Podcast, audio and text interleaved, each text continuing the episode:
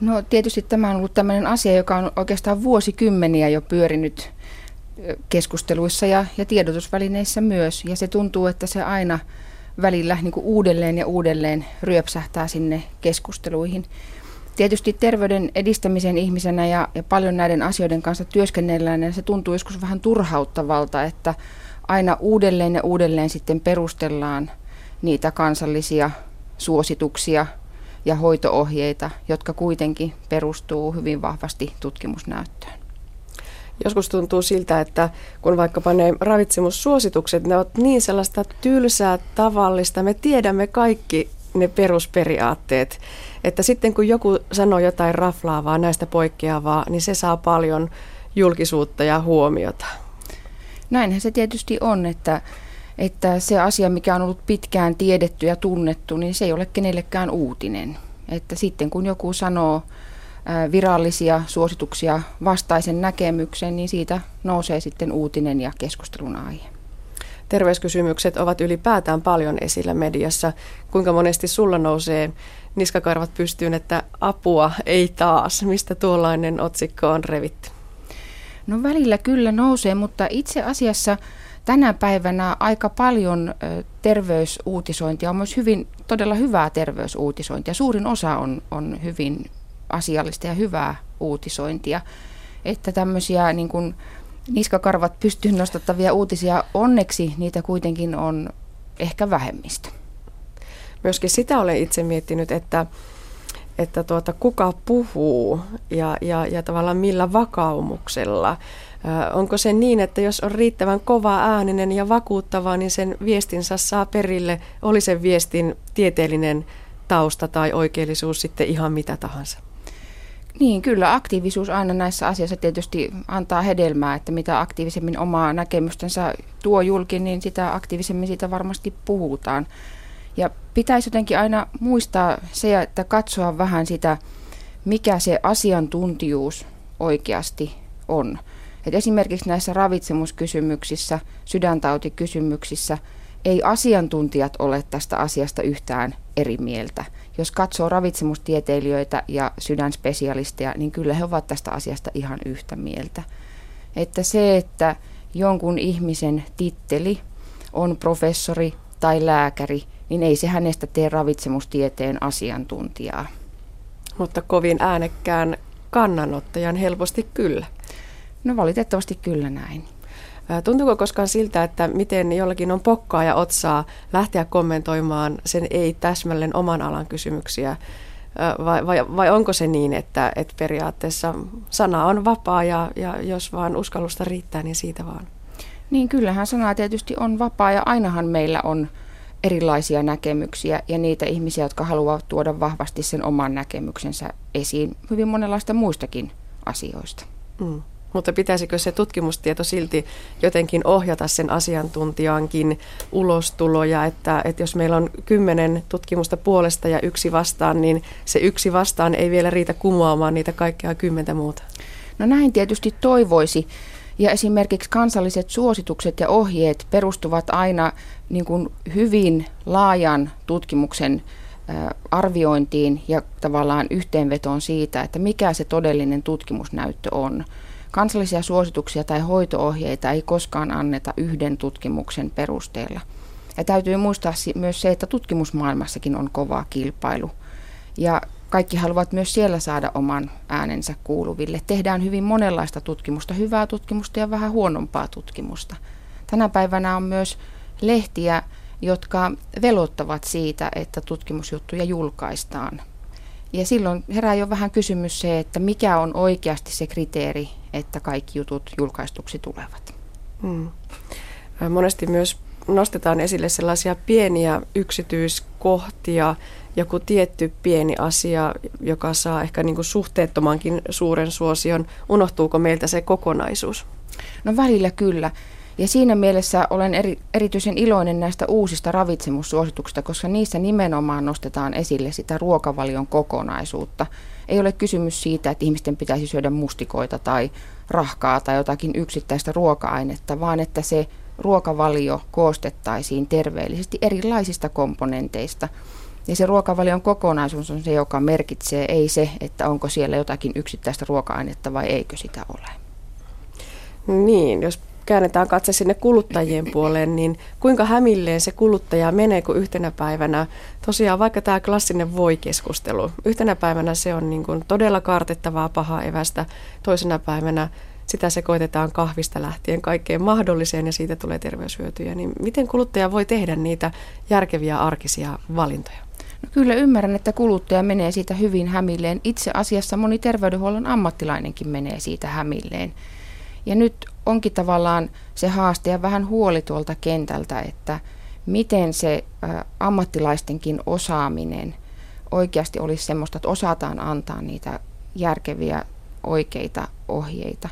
Mutta siinä olisi hyvä muistaa, että meillä todellakin Suomessa tehdään äärimmäisen hyvää työtä muun muassa käypähoitosuositusten, ravitsemussuositusten, liikuntasuositusten ja muiden suhteen.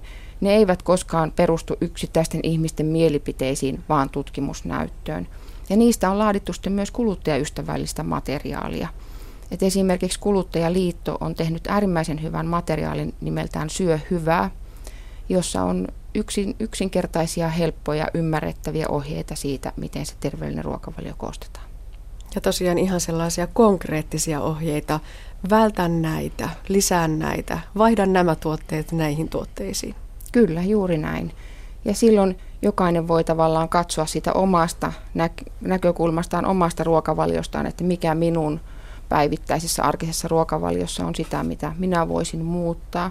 Ja toisaalta pitää muistaa se, että ruokasuosituksessa on myös ne niin sanotut sattumat. Eli eihän se kiellä syömästä myöskään niitä herkkuja, mutta ei niin, että ne olisi arkiruokaa.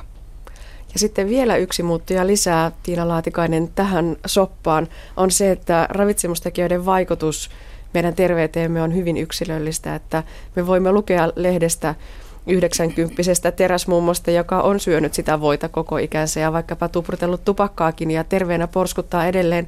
Ja sitten meillä on se nelikymppinen nuori mies, joka, joka saa sydäninfarktin ja kuolee siltä istumalta. Että tämäkin vielä vaikeuttaa sitä yhtenäisen tiedon jakamista. Mikä käy yhdelle, ei välttämättä käy toiselle. Juuri näin ja kaikkeen asioihin vaikuttaa myös ihmisten perimä omalta osaltaan, mutta elintavoilla voi tätä perimänkin riskiä vähentää. Ja tietysti se, että todellakin se terveyden syntyminen on kokonaisuus. Siihen vaikuttaa hyvin monenlaiset elintapatekijät, ei ainoastaan myöskään se ravinto. Ja sillä ravinnossakin niin monenlaiset tekijät, että jos siellä on jotakin vähän huonoa, sillä voi olla jotakin toista, joka on erityisen hyvää. Ja sitten täytyy muistaa myös se, että ravitsemustutkimus itsessään on äärimmäisen haasteellinen tieteen ala. Että monesti ajatellaan, että joku ydinfysiikka on vaikeaa, niin kyllä ravitsemustiede on ihan yhtä vaikeaa. Ja siellä on paljon sudenkuoppia, joita ei aina tulla ajatelleeksi, että miten se kokonaisuudessaan se ruokavalio oikeasti vaikuttaa. Ja se, että mitataan ruokavaliota tänään ja katsotaan vaikka sydäntapahtumia 20 tai 30 vuoden päästä, niin eihän se oikeasti ole näin ihan maalaisjärjellä ajateltunakaan niin kuin oikea tapa niitä asioita tarkastella. Ja valitettavasti tämmöisiä tutkimuksia paljon julkaistaan. No voisiko loppuun vielä vetää jotenkin yhteen niin, että kun sitä mediaa tahtomattaankin tulee seurattua ja, ja niitä mitä ihmeellisimpiä uutisia sieltä tulee, niin ei tarttuisi siihen viimeisimpään trendiin ainakaan niin kuin hurahtamalla, että, että järki käteen ja tosiaan maalaisjärki käyttöön ja, ja ei, ei ihan jokaista totuutta lähtisi seuraamaan.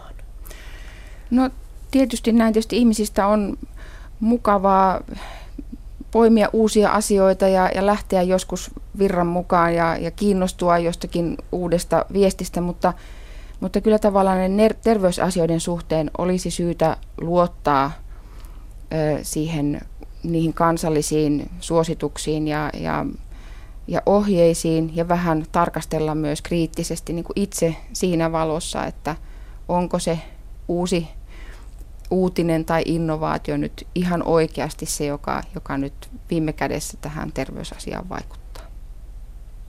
Jatketaan sitten vielä tällä omalla työlläsi. Toimit siis terveyden edistämisen professorina Itä-Suomen yliopistossa. Teitä ei kovin montaa professoria juuri tällä terveyden edistämisen saralla ole. Mikä se perustajatausta on nyt, että tällä hetkellä meillä Suomessa on tarvetta myös tällaiselle aika kapea-alaiselle asiantuntijuudelle?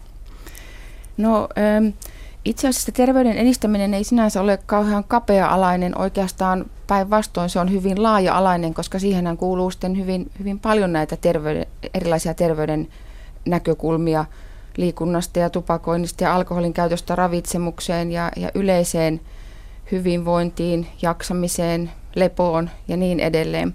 Että on kysymys tavallaan aika kokonaisvaltaisista terveyskysymyksistä. Ja tota, todellakin Suomessa nyt on vain muutama terveyden edistämisen professori tällä hetkellä. Ja se, miksi Itä-Suomeen tämmöinen professuuri perustettiin, niin on ollut itse asiassa ihan äh, ollut pohjois maakunnan aloite. Eli siellä paikalliset toimijat halusivat työnsä tueksi myöskin akateemista osaamista ja, ja tavallaan vähän sitä tiedon tuomista siihen työn tueksi. Ja maakunnallisin lahjoitusvaroin sitten Itä-Suomen yliopistoon on tämmöinen viiden vuoden professuuri perustettu ja toiminkin sitten osittain tuolla pohjois sairaanhoitopiirissä perusterveydenhuollon yksikössä osan työajastani.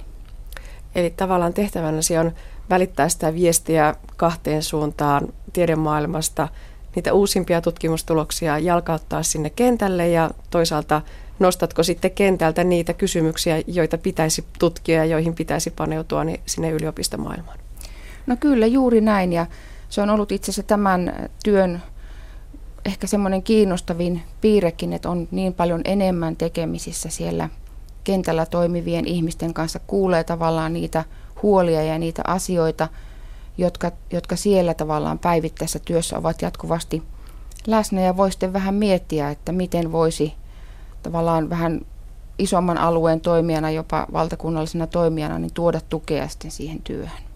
No millaiset kysymykset siellä nyt tällä hetkellä ovat niitä, jotka nousevat siellä perusterveydenhuollossa sairaanhoitopiirin tasolla esille? No tietysti terveyden edistämisen asema ihan sinänsä, että miten siellä perusterveydenhuollossa ja, ja muuten kentällä pysytään sitä työtä toteuttamaan. Että terveyden edistäminen tahtoo usein olla se osa siitä työstä, joka helposti resurssien puutteen, ajan puutteen vuoksi sitten vähän karsitaan, kun sairaudet on pakko hoitaa ja se hoitotyön osuus on pakko toteuttaa. Niin, puhutaan paljon siitä ennaltaehkäisevästä työstä, mutta että onko se arki sitten todella karua, että se on ehkä se helpoin nipistettävä resurssi? No osittain näin, mutta osittain tietysti myös niin, että eihän se ennaltaehkäisevä työ tapahdu siellä terveydenhuollossa eikä siellä terveyden kesku- terveyskeskuksissa, vaan se nimenomaan vaatisi sitä terveydenhuollon ja muiden toimijoiden, muiden sektoreiden yhteistyötä. Järjestöjen mukaan tuloa siihen työhön ja mukana oloa. He kyllä vahvasti sitä jo nyt tekevätkin, mutta myös muiden sektoreiden opetuspuolen, teknisen toimen ja kaikkien muiden yhteistyötä. Ja sitten se, että miten sitä siellä kunnissa pystytään koordinoimaan, kuka siitä ottaa vastuun, miten sitä työtä jaksetaan niin kuin viedä eteenpäin, niin se on monesti haasteellista. No entä sitten siellä tutkimusmaailmassa, terveyden edistämisen tutkimuskysymykset? mitkä aiheet ovat pinnalla? No Suomessahan terveyden edistämisen tutkimuksella on hyvin pitkät perinteet ja Suomihan on hyvin vahva ollut vuosikymmeniä jo terveyden edistämisen tutkimuksessa. Mutta kyllä siellä edelleen aika paljon samat teemat tietysti vuosikymmenestä toiseen ovat pyörineet ehkä pikkusen eri näkökulmasta. Et kyllä edelleen nämä meidän keskeiset kansantaudit, sydän- ja verisuonitaudit, diabetes, niihin vaikuttavat elintapatekijät on tärkeä tutkimuskenttä – nyt tietysti enenemässä määrin lihavuusasiat on nousseet tutkimuksen kohteeksi, koska tämä lihavuus, lihavuuden lisääntyminen on ollut iso kansanterveydellinen haaste. Toki alkoholitupakkakysymykset. Et ihan perinteisiä asioita sinänsä, mutta niistä tietysti aina löytyy vähän uusia aspekteja.